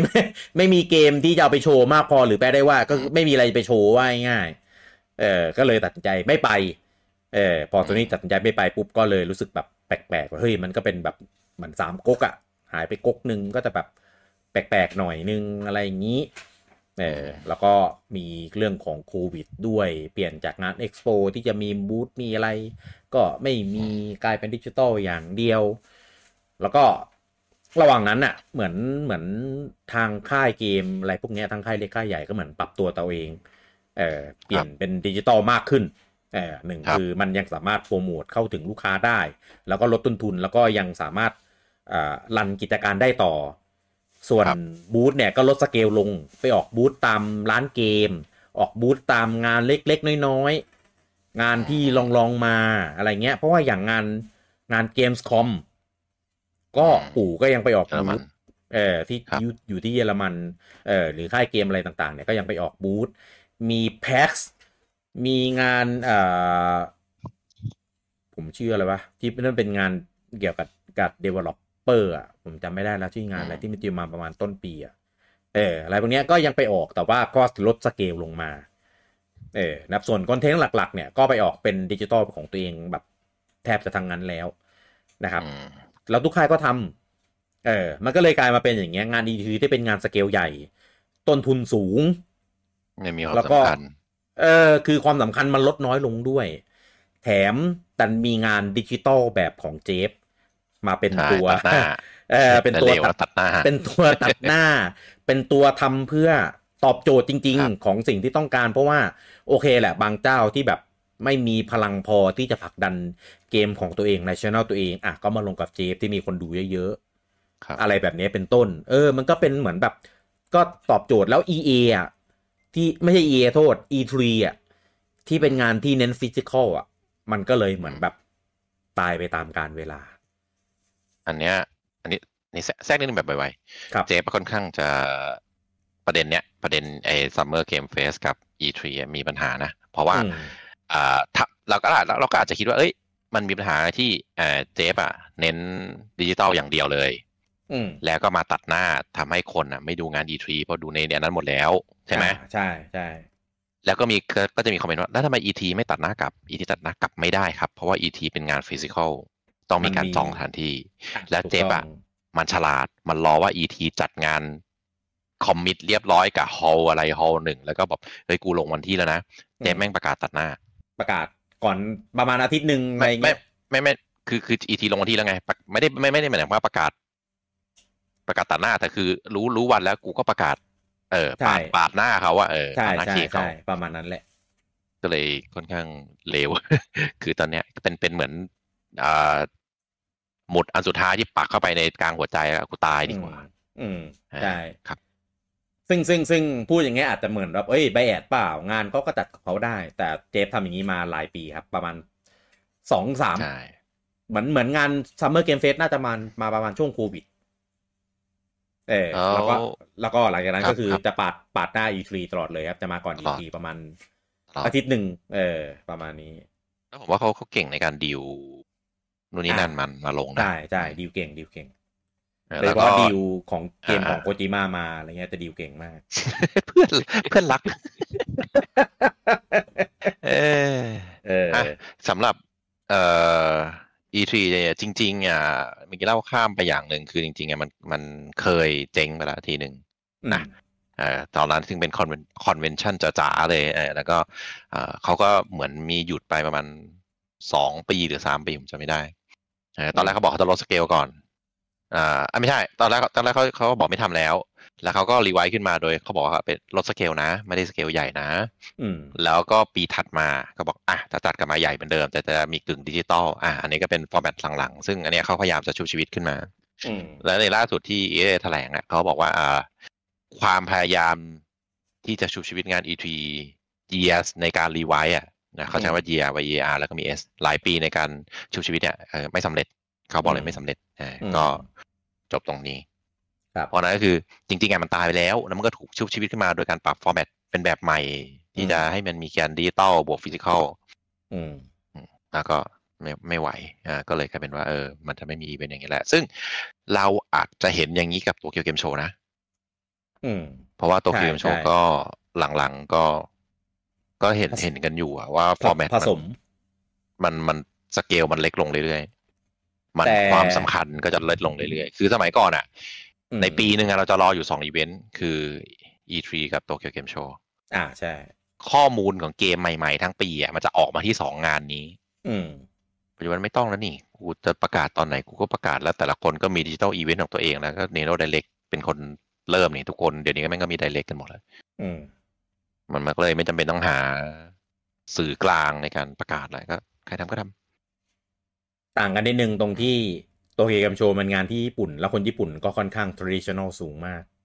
อืมอืมอืมเออ มันแต่ก็เลยสเกลมันก็จะเล็กลงไงอ่าใช่สเกลเล็กลงใช่ความแกรนความอะไรความน่าตื่นเต้นของงานเนี้ย มันมันลดลงอืมเพราะว่ามันไม่มีเกมที่แบบโอ้ประกาศอ่าแต่ในคนงาไปนเดินแลประตูในงานเออคนไปเดินแลใช่แต่คนไปเดิซึ่นงซึ่งใช่ถูกต้องโอเคเอ่อตัวเกมโชว์เราก็จะเห็นหลังๆว่าค่ายใหญ่ๆก็จะประกาศว่าไม่ไปร่วมนะ อย่างโซนี่บอกไม่ไปร่วมนะอืมเอ่อ ปู่ก็บอกอาจจะร่วมเฉพาะส่วนบิสเนสนะ ไม่มีส่วนไม่มีอีเวนต์ไม่มีส่วน public ใดๆทั้งสิ้น กูคุย business อย่างเดียวใครอยากคุยก็มาคุย อืม ก็เลยทั้งหมดเนี่ยทั้งหมดทั้งมวลนะไอ้พวกงานอีเวนต์ที่ยังเหลือ ไม่จะลดสเกลแค่เป็นแบบอินดี้อะหรือว่า publisher รองอืมๆเออผู้เล่นหลักๆ ไม่ไปกูไม่จำเป็นต้องไปโซนี่เขาไม่เข้าร่วมไม่แปลกหรอกเขาไม่ใช่บริษัทญี่ปุ่นอยู่แล้ว เอออืมอืม ใช่ใช่ไหมเออใช่ใช่ไหมใช่ใช่ใช่อืมอืมเออไม่ใช่หรอกเออเออเออเอ้ยแต่ Final Fantasy ก็คนญี่ปุ่นเอ้ยเล่นเยอะนะ นั่นเขาดีอยู่เขาดีอยู่มา ไม่ใช่บริษัทเขาแหละ ไม่ใช่นะตะไคร่หนีกโว้ยเดี๋ยวกูก็เคิร์มอีกอะเอออะก็เอาเอาเป็นว่าใครที่โตมากับงาน E3 นะครับ ก็มันได้มีแล้วนะครับ มันจะเหลือเป็นแค่ความทรงจำเพียงแต่ว่ามันก็ ไม่ได้หักดิบอะมันก็ค่อยๆเลือนจางหายไปตามการเวลา เพราะว่าถ้างานแบบเนี้ยมันปรับตัวไม่ได้หรอกยังไงมันก็ก็ตายอยู่ดีใช่แต่มันมีซัมเมอร์เกมเฟสมาดักหน้าไว้แล้วด้วยก็จะไปทำตามอย่างนั่นแหละก็อาจจะดีลสู้ไม่ได้อะไรอย่างเงี้ยครับเออเขาอาจจะแข็งแกร่งในแง่ของแบบแบบร้านอีเวนต์อะเออแต่ไม่แข็งแกร่งในงานดิจิตอลร้านเรื่องการอีดีเวลนต์อะไรอย่างเงี้ยเออก็เลยอาจจะทัวร์ได้ไหมเออก็ก็เลยพ่ายแพ้ไปนะครับอืมก็อย่างน้อยก็ คือเอาตรงๆนะ ผมว่าบรรยากาศของงาน Summer Game Fest อะก็ยังไม่ตอบโจทย์เท่างาน E3 ผมว่างานมันก็ยังมีมีความแบบขึ้นขึ้นลงลงลูกผีลูกคน ล้นล้นรุ่มขัดดอนเอ่อล้นล้นขาดขาดบางปีก็ดีบางปีก็ก็ๆอะไรวะ แปลกๆ อะไรอย่างเงี้ย ยกยกตัวอย่างง่ายๆ เหมือนงาน The Game Awards ที่เพิ่งจบไปเมื่อไม่เมื่อสัปดาห์ที่แล้วอะไรอย่างเงี้ย เออก็มีกระแสคนมาบ่นเหมือนกันว่าคุณเป็นงานอวอร์ดแต่ว่าคุณเปิดตัวเกมเยอะมาก ค่ายกงค่ายเกมอะไรเงี้ยมาพูดมาพูดแบบเป็นสิบสิบนาที แต่พอมางานแจกรางวัลแจกแบบรีบรีบแจกให้จบ ถึงขั้นแบบบางบางค่าย คนกำลังเขากำลังพูดขอบคุณ developer ทีมงานอะไรเงี้ย ชูป้ายให้แบบ please wrap up อะไรเงี้ยคือแบบ เฮ้ย คุณเป็นงานประกาศรางวัลนะ แต่กลับคุณไปให้ความสำคัญกับการประกาศเกมมากกว่าอะไรเงี้ย ซึ่งอันเนี้ยผมรู้สึกเว้ยว่าแบบทำไมปีนี้ความสำคัญในการประกาศรางวัลมัน มันน้อยจังเลยวะเป็นเน้นเปิดเทรลเลอร์ซะเยอะมาก เออตอนแรกก็นึกว่าคิดไปคนเดียวสักพักหนึ่งเริ่มมีกระแสเว้ยเออ ก็นะอะไรที่มันเกินพอดีมันก็ก็อืมประมาณนี้ตนั่นแหละครับ คือแต่ยังไงก็แล้วแต่งาน Summer Game Fest อะก็มีให้ดูดีกว่าไม่มี เอออมโดยโดยเฉพาะของเราเนี่ยเราดูไปก็เท่านั้นแหละเพราะของปู่เกมปู่ส่วนใหญ่ไม่ค่อยมาปรากฏในนี้หรอกเพราะถ้าปู่เขาจะมีอะก็ก็ปล่อยในเล็กๆของตัวเขาเองเออรวมถึงเกมอื่นๆด้วยนะครับ ก็เกมเกมเครื่องใหญ่ๆมันเลยไปแห่ลงอยู่ที่งานเจฟงาน Summer Game Fest กันซะหมดนะครับ ส่วนคลรัอบงลองมาเกมอะไรเงี้ยก็จะมาอยู่ที่ของ Switch ของงานเดเล็กของปู่แต่ปีหน้านะครับ ปีหน้ามันไม่อย่างนั้นแล้ว เพราะว่าถ้าสมมติถึงกลางปีแล้ว นะครับ ยังไม่มีเครื่องใหม่ ก็กลางปีก็อาจจะเป็นนิมิตหมายอันดีที่ปู่อาจจะไปเปิดอะไรในช่วงนั้นก็ได้นะครับอันนี้น่าติดตามจริงๆ ถ้าต้นปียังไม่เปิดตัวนะ เออกลางปีก็น่าจะเอาแน่ อันนี้แหละน่าสนใจนะครับ คนจะไปจับตามองเยอะตอนนี้นั่นแหละ อะ รอดูกันปีหน้านะครับผมก็บายบาย E3 นะครับขอบคุณประสบการณ์ที่มอบมาแบบอย่างยาวนาน ผมตามดูตั้งแต่สมัยผม เอ่อมหาลัยอะ เออสมัยก่อนยังใช่ยังดูสดไม่ได้ด้วยเพราะเน็ตบ้านเรามันก็ไม่ได้ดีมากใช่ไหมแต่มันจะมีเว็บเหมือนแบบ เป็นใช่ live live feed เป็นเท็กซ์ให้เราดูมีมีภาพภาพถ่ายแบบ off screen off camera จากในในงานอะแปะแปะแปะมาอะไรเงี้ยเป็น feed live feed อะเออ ยังสนุกเลยอืมในตอนนั้นนะครับ ปัจจุบันนี้ก็ดูสดหมดแล้ว ต้องต้องดูสดแบบ 4K ด้วยเอออะก็ทุกอย่างก็เปลี่ยนแปลงไปตามกาลเวลานะครับ ข่าวต่อไปนะครับผมอันนี้เป็นข่าวที่อาจจะเป็นกระแสดราม่านิดนึงด้วยในในในสื่อโซเชียลต่างๆนะครับผมก็ทาง Epic นะครับเขาได้ออกมาประกาศว่า คือคือมีคนยิงคำถามว่าทำไมถึงไม่มีตัวละครจาก Nintendo ไปปรากฏอยู่ในเกม Fortnite บ้าง เพราะว่าเห็น Fortnite หลังๆ แบบโหมีมีมันมี Fortnite แบบเยอะเดี๋ยวนะผม มมันชื่ออะไรวะจู่ๆลืม Fortnite Festival อะไรสักอย่างอะ มันมีทั้งเป็น Lego Fortnite เป็นมี Fortnite ที่แบบเป็นเกมดินดนตรีอะไรเงี้ยมีทุกอย่างเหมืครับ เออ คือมีเยอะมากจนแบบโหนี่คือกะว่าจะเก็บครบทุกอย่างอยู่ใน Fortnite หมดเลยหรือไงของทาง Epic เออ ก็เลยมีคนยิงคำถามว่า อ่า คือด้วยความที่คาแรคเตอร์ต่างๆ มันไปปรากฏใน Fortnite เยอะมาก ก็เลยอ่า สงสัยกันว่าทำไมถึงไม่มีตัวละครหรือ asset อะไรจากของ Nintendo เนี่ย ไป collab หรือ crossover กันกับใน Fortnite บ้าง เออ Epic ก็ตอบมาว่า เขาเคยพยายามแล้วครับ ที่จะไปดีลที่จะไปติดต่อเอาตัวละครของ Nintendo มาปรากฏใน Fortnite อย่างที่เราเคยเห็นข่าวกันว่ามันมีข่าวลือเป็น leak ว่าตัว Samus เออจาก Metroid เนี่ย เออจะไปไปโผล่เป็นสกินอยู่ใน Fortnite เออแต่ว่าสุดท้ายแล้วก็อืมไม่ไม่มีจนกระทั่งตัวที่มันลีกมาในช่วงเดียวกันอะพวกลิว ชุนหลี อะไรอีกอะเอลอย อะไรพวกเนี้ย คือไปปรากฏหมดแล้วเว้ย เหลือแค่ซามุสตัวเดียวที่ที่ไม่มา เออ คนก็เลยสงสัยกันเนี่ยว่าว่ามันถึงทำไมนะครับ ก็ในรายละเอียดเขาไม่ได้บอกอะไรเขาบอกว่าเขาแบบ เคยลองพยายามจะแบบติดต่อ Nintendo แล้วอะไรเงี้ย เออ แต่ว่าก็ไม่มีไม่ได้ เออ ไม่ได้ เออนะครับ ก็เหมือนแบบไม่ไม่รู้เขาบอกว่าไม่รู้ว่าจะจะอธิบายยังไงเกี่ยวกับเรื่องเนี้ยแต่คือแบบเขาแบบได้พยายามแล้วก็ดีลไม่สำเร็จแหละอืมเออ ผมคิดอย่างนี้ ผมคิดว่าฝั่งปู่เองเนี่ย ถ้าจะให้ตัวคาแรคเตอร์อะไรของของตัวเองไปปรากฏอะคงจะต้องให้ปรากฏอยู่แค่ในแพลตฟอร์มของปู่เท่านั้น เออเนอะผมผมเดาว่าอืมปู่เนี่ย ไม่คงไม่อยากให้ตัวละครของตัวเองเนี่ย ไปปรากฏไปโลดแล่นอยู่ในแพลตฟอร์มของเครื่องอื่นเออคือคืออมคือ policy ของก็ใช่ Fortnite เพราะว่าอะเพราะว่า Minecraft Nintendo Minecraft Mario ก็ลงเฉพาะเครื่อง Nintendo ใช่ถูกต้องครับ ผมคิดว่าถ้าทำเป็นอย่างนั้นได้อะเราจะได้เล่นเป็นตัวละครอื่นแล้ว แต่ว่าก็จะต้องเล่นบนเครื่องของ Switch หรือเครื่อง Nintendo ในต่อๆไปในอนาคตเท่านั้น เอออืมถ้าใครเล่นเครื่องอื่น อาจจะใช้ตัวเนี้ยไม่ได้ น่าจะใช่ เพราะว่าเออมันเป็นออนไลน์มันเห็นกันนี่ ใช่ แต่ว่าด้วยความที่เนี่ยแหละ policy ของ Fortnite มันไม่ได้ไง คอนเทนต์ที่มีคือก็ทุกคนใช้ได้หมด ไม่ว่าจะเป็นคุณจะเล่นเครื่องไหน ขอแค่ปลดล็อกมาหรือซื้อมาหรืออะไรก็แล้วแต่อืมเออ access ได้หมดจากทุกเครื่อง เพราะว่าอย่าคืงอของ อ่าอ่าพี่ก่อน อย่างไอตัวเอลอยหรือตัวครับอ่าบัตเตอร์ชีฟอะไรเงี้ยอืมเออเคโทตอนนั้นที่มา เออก็คือไม่ว่าจะอยู่เครื่องไหนก็ก็เล่นได้หมด ไม่แต่ฟิมันกต้องซื้อที่ไหน เหมือนกันมันแค่ปล่อยมาในอยู่ในสโตร์ของมันเฉยๆเหมือนเป็นโปรเจกต์แบบ crossover โคลาบูกันอะไรเงี้ยอ๋อคือมันไม่ต้องมัน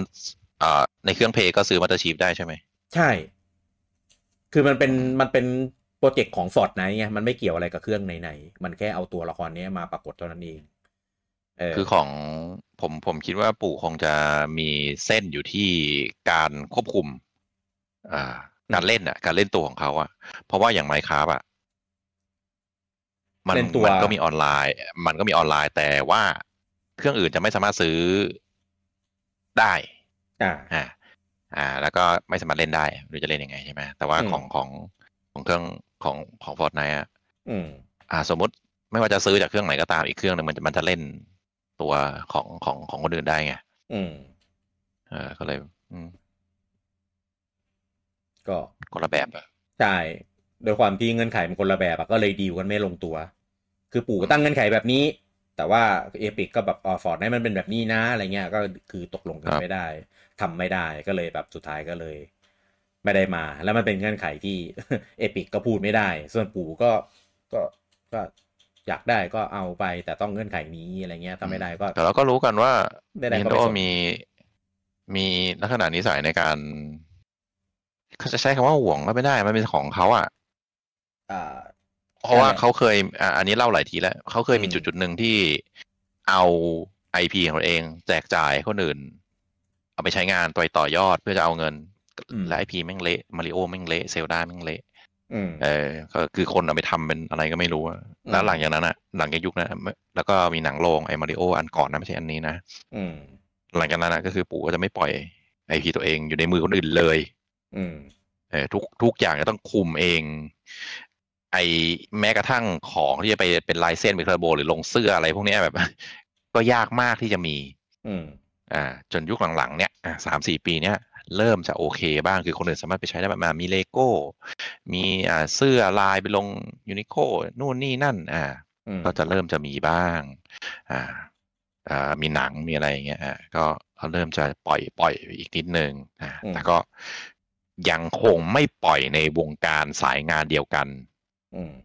คือวงการเกมอะ ก็ยังอืมไม่ปล่อยแต่อาวงการอื่นข้างนอกโอเคมีปล่อยบ้างมันน่าจะเป็น policy ของเขาแหละว่าเออ ไม่ปล่อยแล้วนะ ไม่ทำละ ถ้าเกมหรือดิจิตอลหรืออะไรก็ตามอะกูต้องเป็นคนทำเอง อืมเออไม่ว่าจะไปลงมือถือแล้วกูก็จะทำหรือถ้าทำไม่ได้ กูไปซื้อบริษัทที่มันทำมือถือแล้วกูให้มันทำให้ อืม เออเอากันเลย แล้วก็นอกนอกนอกจากอีกเรื่องหนึ่งที่ว่าตัวละครของปู่จะไปปรากฏบนเครื่องอื่นเนี่ย ก็จะมีเรื่องของด้วยความที่ถ้าตัวละครของปู่ไปปรากฏในฟอร์ n ไนท์อะ คือด้วยเกมที่ฟอร์ n ไนท์มันเป็นเกมแบบยิงยิงฟันฟันๆอะไรอย่างงี้ใช่ไหมอืมเออแล้วคิดดูภาพตัวละครของปู่ไปปรากฏแบบนั้น คือมาริโอเนี่ยเอาโอเค ผมว่ามาริโอเนี่ยไม่ได้ไปแน่เพราะ character ไม่เข้า อะสมมติเป็น Link Link ไปถือปืน ไล่ยิงตัวอื่น หรือว่าตัวอื่นมาไล่ยิงลิงก์แล้วลิงก็ต้องคลานกำลังจะตายเออโดนยิงตุ้มตัวแตกตาย หรือชนะแล้วก็เต้นท่าเต้นต่างๆ ท่าเต้นนี่คือแล้วแต่นะ freedom เลยแล้วแต่ว่าใครไปซื้อท่าเต้นอะไรไว้บ้าง ก็เขาก็ค่อนเต้นข้างควบคุมแหละเต้นได้หมด เออ คือสำคาหแรรับคเตอร์ผมมัอะนมันไม่ได้อะครับ ผมว่ามันไม่ไม่ไม่ได้ซีเรียสหรอกเพราะว่าอย่างอืมฟอร์ n ไนท์ตัวละครมันก็มาเยอะมาทั้งหนังทั้งอ่าฮีโร่ทั้งเกมอื่นอะไรแบบที่ที่โอเคที่มันเต้นไม่เข้าหรือคอนเซปอืต์มตัวนี้มันไม่น่าจะมามีแรงกำลังยิงปืน มันก็ ยิงได้แหละแบทแมนยังยิงคนตายได้เลยอะไรเงี้ยอืมสตาร์วอลอะไรก็มา ก็มันก็มีความเข้ากันได้ แต่ว่ามันก็แล้วแต่ว่าผู้เจ้าของไอพีอะ เขาจะยอมรับแค่ไหนสำหรับปู่อาจจะตีเส้น ตื้นกว่าชาวบ้านเยอะหน่อยอะไรประมาณนี้กูไม่ให้นะใช่โดยหนึ่งสามสี่ห้าก็ประมาณนั้น ผมมองแทนปู่เลย ผมมองว่าปู่คิดว่าดีลเนี้ยไม่คุ้มเว้ยอืมเพราะตัวละครก็ได้ตามที่เพราะตัวละครที่ Fortnite หรือ Epic อยากได้ไปอะคงเป็นตัวละครที่มีชื่อเสียงชื่อชั้นประมาณหนึ่งระดับแบบอืมบาสคอตอะซึ่งถ้าเป็นตัวละครประมาณนั้นนะอืมปู่จะต้องให้ไป collabo ทำไมในเมื่อมันก็ไม่ไปมันก็ดังอยู่แล้ว คนรู้จักอยู่แล้วอะไรเงี้ยอืมแล้วไม่มีแล้วไม่มีประโยชน์อะไรอะ Epic น่าจะได้ประโยชน์มากกว่าที่ซ้ำจะให้ไปอะนะใช่แล้วผมว่า อันนี้ไม่รู้ใจแคบหรือเปล่านะ แต่ผมว่ากลุ่มคนเล่นฟอร์ n ไนท์อะ ไม่ใช่เป็นกลุ่มคนที่จะซื้อ skin ของ Nintendo ก็ไม่รู้อะ ไม่รู้ แต่ถ้าถ้าถ้ามาจริงอะผมซื้อแน่ ผมว่ากลุ่มคนเล่น Fortnite แล้วเป็นแฟนอย่างนี้ด้วยอะก็ก็คงมีพอสมควรแหละอืม เออ แต่ว่าแต่ว่าก็จำนวนมันไม่น่าเยอะไง เพราะว่า install อ่า base ของ Fortnite อะอืมหนึ่งคือ Fortnite บนสวิต install base แม่งน้อยมากก็สองก็ถึงเครื่องอื่นก็ตาม อ่าเราเราอืมเราสามารถอนุมานได้ว่าคนที่เล่น Fortnite Nintendo Switch คือแฟนแฟนปู่ใช่ไหมอนุมานอย่างนั้นได้ อืมอ่าแต่ว่าคนที่เล่นในเครื่องอื่นอะ ก็ ก็ ผมว่าไม่ใช่แนวปะก็ก็มีจำนวนพอสมควรแหละ แต่ก็ไม่ได้เยอะเท่าเครื่องอื่น เรียกงี้ อืมเขาเออออาจจะชอบใน Master Chief หรือ k t o s มากกว่ามั้ง ก็มามาแป๊บนึงนะ เป็นกระแสได้แป๊บนึงแล้วก็หายไปอืมก็ไม่ไม่ได้ไม่ได้แบบอ้คนตื่นเต้นขนาดนั้นนะเออ มันอาจจะยอดขายไม่ได้เยอะ ไม่รู้สิ ก็อาจจะนับจาก install base เป็นหลักอะ อืมอืมอืม คครัรับบก็ใครที่ยังรออยู่นะครับ ก็เลือกหวังซะ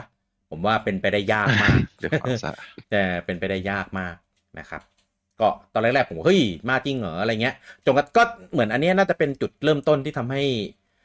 ผมแล้วก็ตีตีเอ่อบีเดลเต้ลุงแบทไปเล่นกันอะ Fortnite ในตอนนั้นอะเออมันจะมามันจะมาอะไรเงี้ยแล้วก็ไปเล่นจนแบบ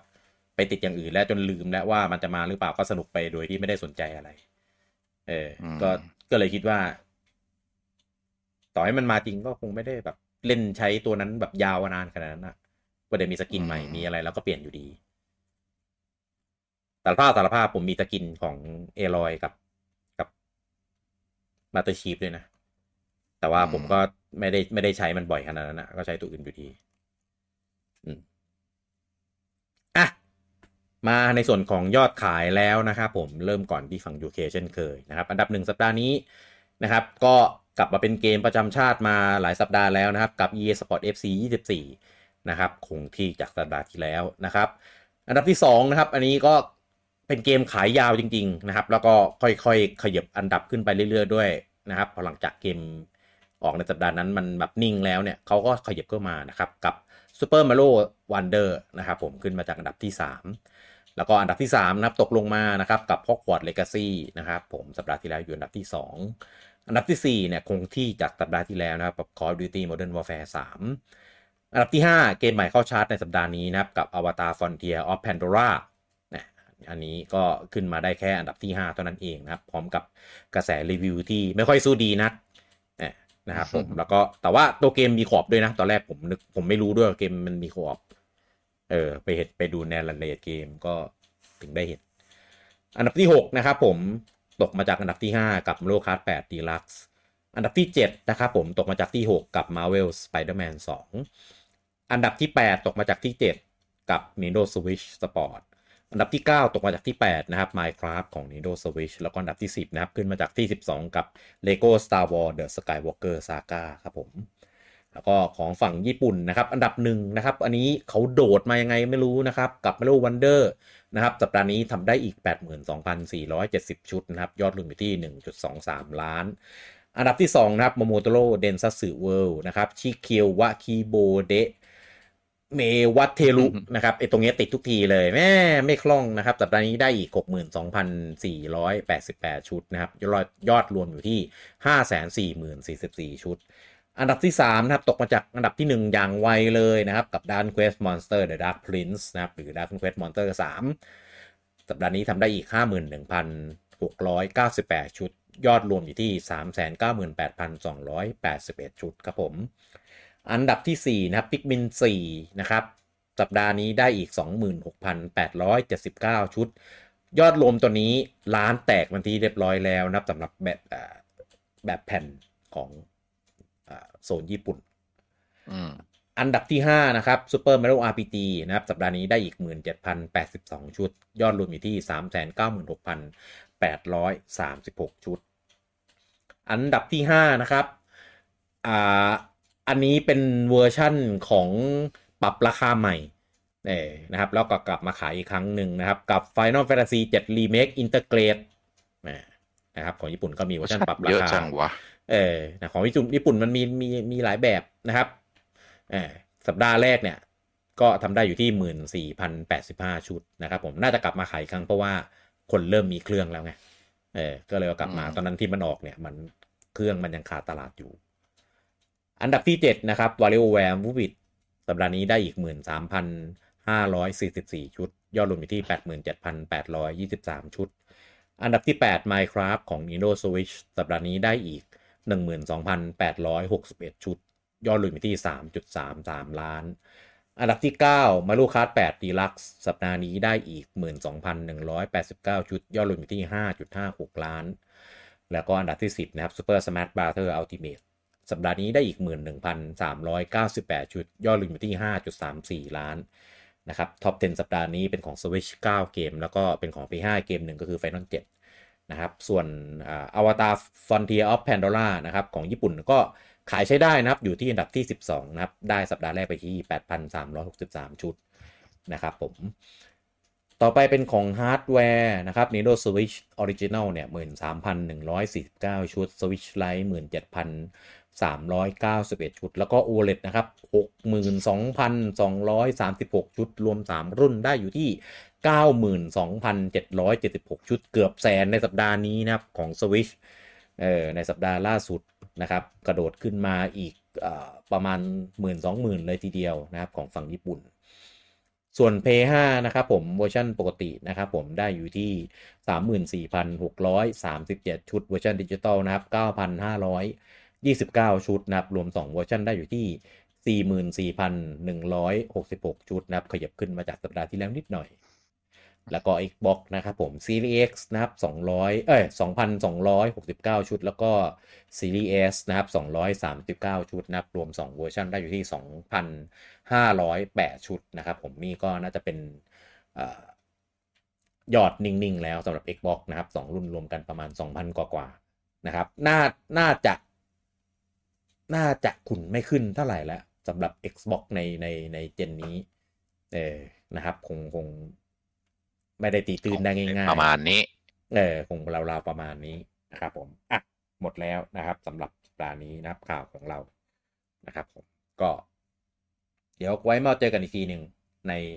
อะสัปดาห์หน้า ช่วงนี้ก็ยังมีข่าวมีการเปิดตัวมีคลิปมี trailer อะไรออกมาเปิดเรื่อยๆ นะครับ ก็หวังว่าจะมีข่าวกันอ่ามาให้เราได้เสพกันอย่างต่อเนื่องในทุกๆ สัปดาห์จนกว่าจะปีหน้านะครับ ก็ เดี๋ยวสัปดาห์หน้ามาดูกันนะครับ ว่าข่าวจะเยอะแค่ไหนนะครับสำหรับสัปดาห์นี้ episode นี้กับ Week to Week ผมลูกี้คุณบูจังแล้วก็ลุงปอต้องขอลาทุกท่านไปก่อนครับผม สวัสดีครับ สวัสดีครับครับ